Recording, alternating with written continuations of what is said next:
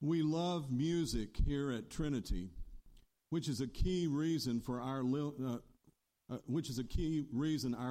came here over 2 decades ago. She especially enjoyed and valued the opportunity here for change ringing, a peculiarly English practice that results in a joyous sequence of sounds from a set of 8 bells. The only other place in Arkansas with bells suitable for this is, not coincidentally, her home church in Texarkana. We might call music a vehicle for transcendence. It raises us to heightened levels of awareness of wonderful realities beyond our full grasp or comprehension. I think I first heard change ringing on the 4th of July, 1976, after the Eucharist at the Washington Cathedral. There was no better expression of the joy of that Sunday, the joy both of gospel truth and of 2 centuries of our national experiment in freedom.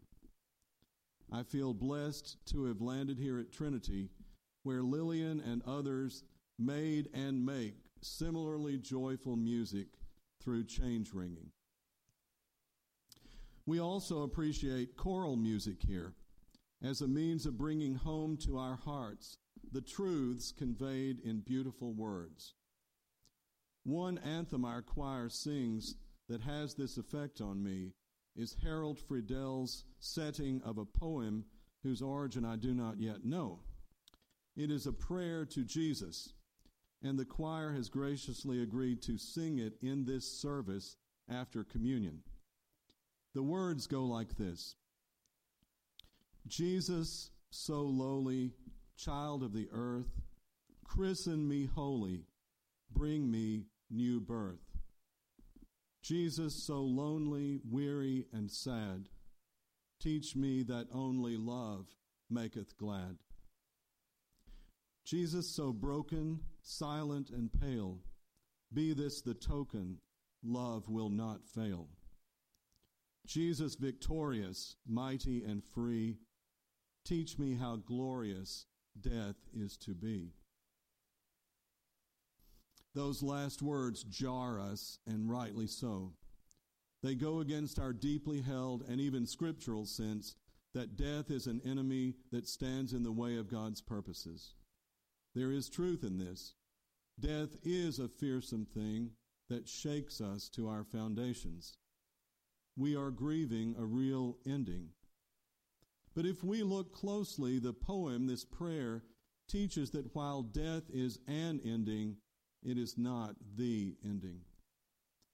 This prayer asks Jesus, in whom we know God's love most fully, to bring us to new birth. Death can be seen as glorious because it opens the door to newness and fullness of life beyond anything we can ask or imagine.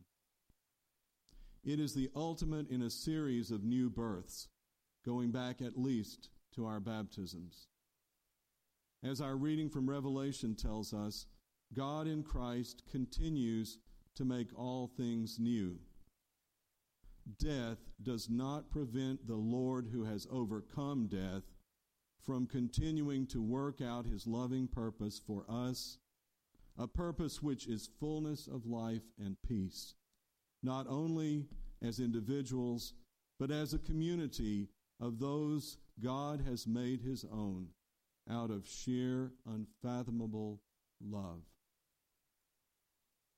So today is a time not only of remembering and mourning, but also of celebration.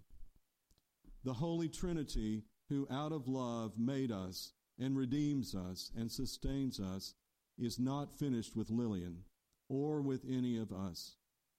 We are all given a new beginning with God and each other, with Jesus leading us in paths of life, despite the darkness and sadness that threaten us. Echoing today's gospel, one of the brothers of the Society of Saint John the Evangelist wrote of what he calls the afterlife. Jesus is the one just ahead of us on our life journey. He prepares the way for us. Even though the next step of our journey may seem scary, Jesus says, I have gone before you to prepare a place for you.